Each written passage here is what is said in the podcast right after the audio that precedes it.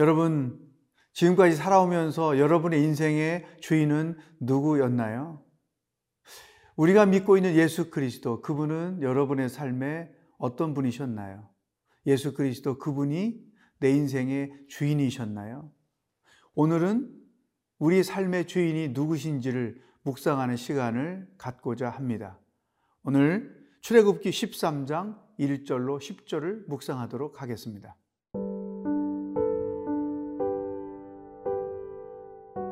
출애굽기 13장 1절에서 10절 말씀입니다.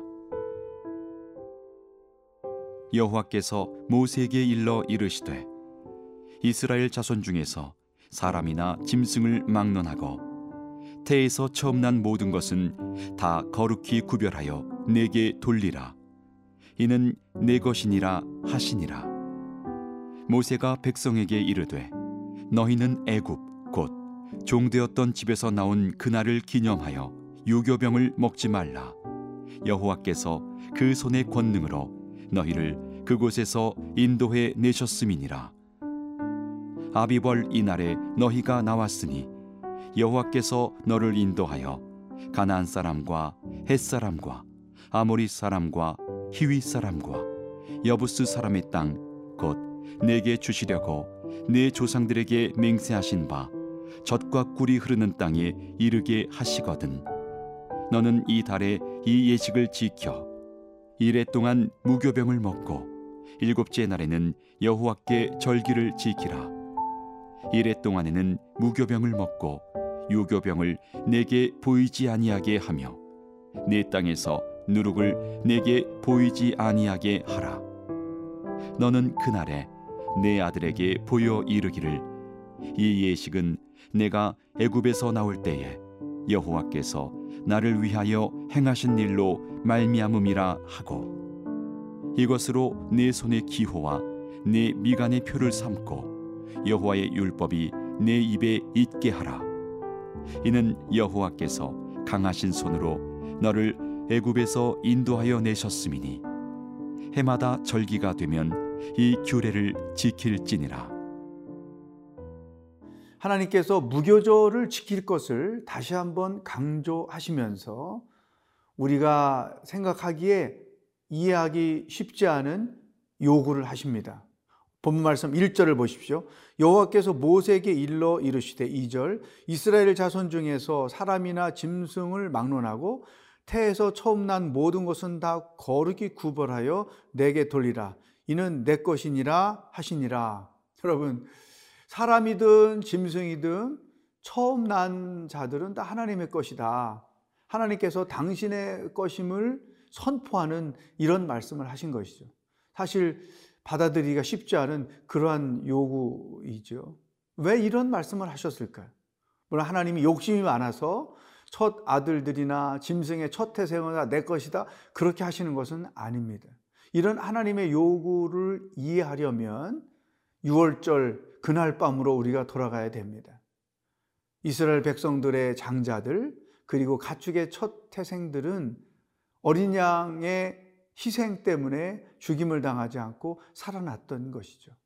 그래서 하나님께서 너희가 어린 양의 희생으로 죽지 않고 살아났으니 첫 태생들은 사람이든 짐승이든 다 내 것이다. 이런 요구를 하신 것입니다.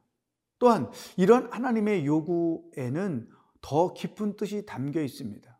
우리의 모든 삶의 주권, 소유권이 내 것이 아니라 하나님의 것이라는 것을 의미하는 것입니다. 여러분, 지금까지 여러분의 인생을 누가 주도했나요? 또 예수 그리스도 그분이 여러분의 삶의 주인으로 지금까지 좌정하고 계신가요?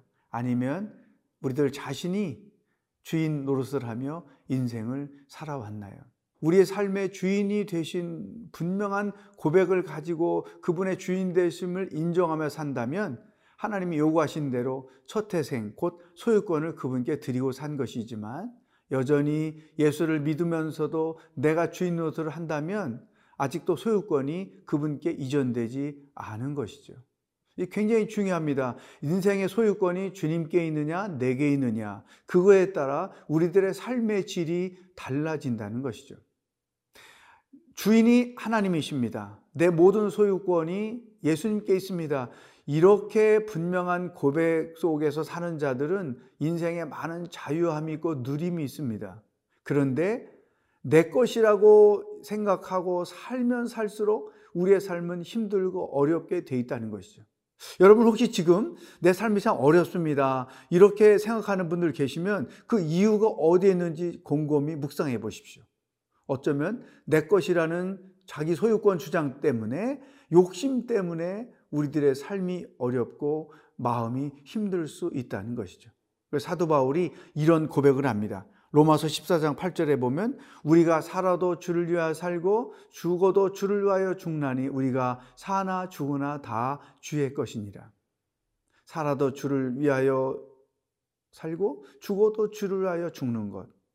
내 죽고 사는 것이다 하나님의 것이라고 하는 이 믿음의 고백이 우리로 하여금 모든 것으로부터 자유하며 살 수 있도록 도와준다는 것입니다. 그러므로 하나님의 이러한 요구는 그냥 그 엉터리 같은 또 어떤 그 우리 것을 빼앗는 그런 의미의 요구가 아닌 것입니다. 오히려 우리를 자유하며 살게 하시고 우리의 삶을 더 복되게 하시고 우리로 하여금 인생을 더 누리며 살게 하시는 것입니다.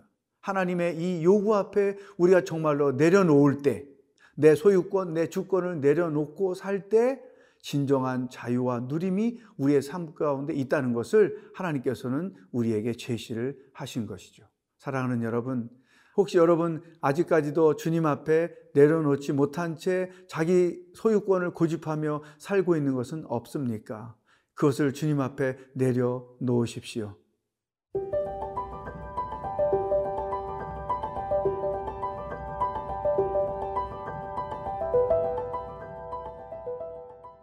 예수를 믿고 구원을 얻었다는 것은 우리 생명, 소유, 삶의 소유권을 예수님께 이전한다는 것을 의미하는 것입니다. 하나님은 이스라엘 백성들에게 첫 태생들을 자기 것이라고 말씀하시고 난 이후에 하나님의 은혜를 입은 자로서 어떻게 살아야 할 것인지에 대해서 다음과 같이 말씀해 주셨습니다. 8절로 10절입니다. 너는 그날에 내 아들에게 보여 이르기를 이 예식은 내가 애굽에서 나올 때에 여호와께서 나를 위하여 행하신 일로 말미암음이라 하고 이것으로 내 손의 기호와 내 미간의 표를 삼고 여호와의 율법이 내 입에 있게 하라 이는 여호와께서 강하신 손으로 너를 애굽에서 인도하여 내셨음이니 해마다 절기가 되면 이 규례를 지킬지니라 무교절을 지킬 것을 다시 한번 강조하신 것이죠.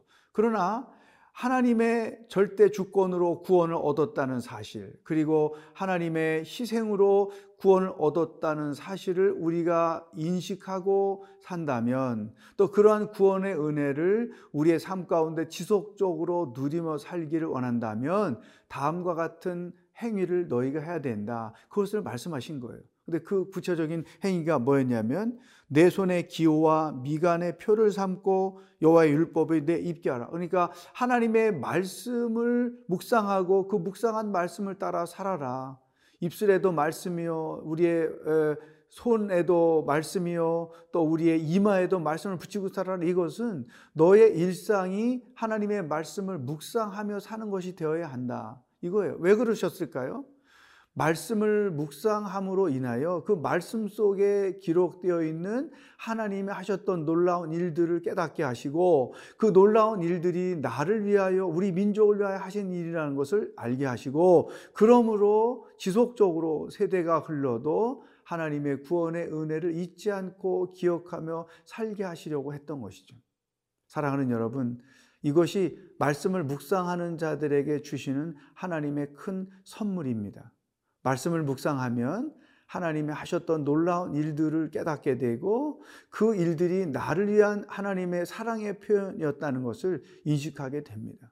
또한 말씀을 통해서 내가 무지했던 것도 깨닫게 하시고 또 말씀을 통해서 내가 미처 깨닫지 못했었는데 하나님이 하셨던 계획이었던 것을 알게 되고 그러므로 인해서 내 삶과 내가 죽고 사는 모든 것들이 그분의 은혜, 그분의 사랑, 섭리 안에 있다는 것도 깨닫게 되는 거예요. 그러니까 말씀을 묵상하면 하나님의 넓은 세계를 보게 되고 또 그 세계 속에 내 인생이 있다는 것을 깨닫게 되는 거예요. 그러므로 하나님의 은혜를 특별히 구원의 은혜를 늘 기억하면서 살 수 있게 해주는 것이 하나님의 말씀이라는 거예요.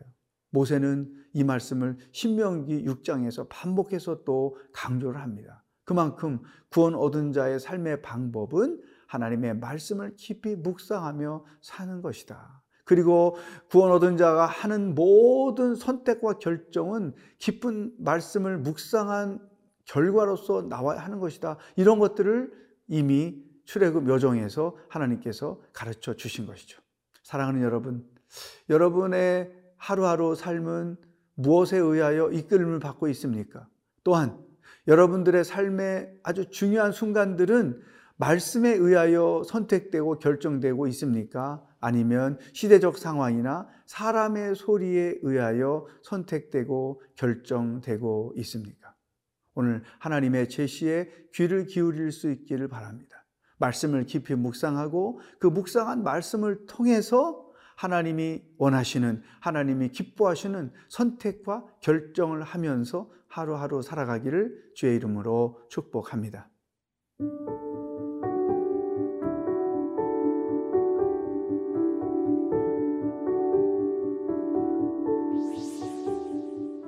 하나님 아버지, 내 삶의 주권과 소유권이 주님께 있음을 고백합니다. 하루를 살되 말씀을 묵상하며 그 말씀에 이끌림을 받으며 사는 복된 날들이 되게 하여 주시옵소서. 예수님의 이름으로 기도하옵나이다. 아멘.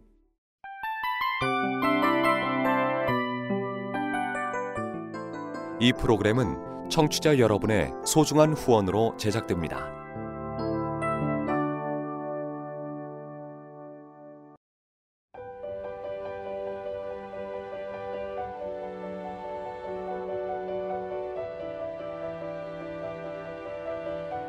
세상에는 수많은 교회들이 있지만 더 깊이 있는 말씀 강해를 찾기 위해 크기로만 교회를 선정하지 않습니다. 보다 좋은 영적 콘텐츠를 더 많이 나누기 위해 방송비를 받지 않습니다. 1년 365일 복음만 전하고 싶어서 우리는 광고를 하지 않습니다. 온누리의 복음을 땅끝까지 CGN TV와 함께 땅끝 성교사가 되주세요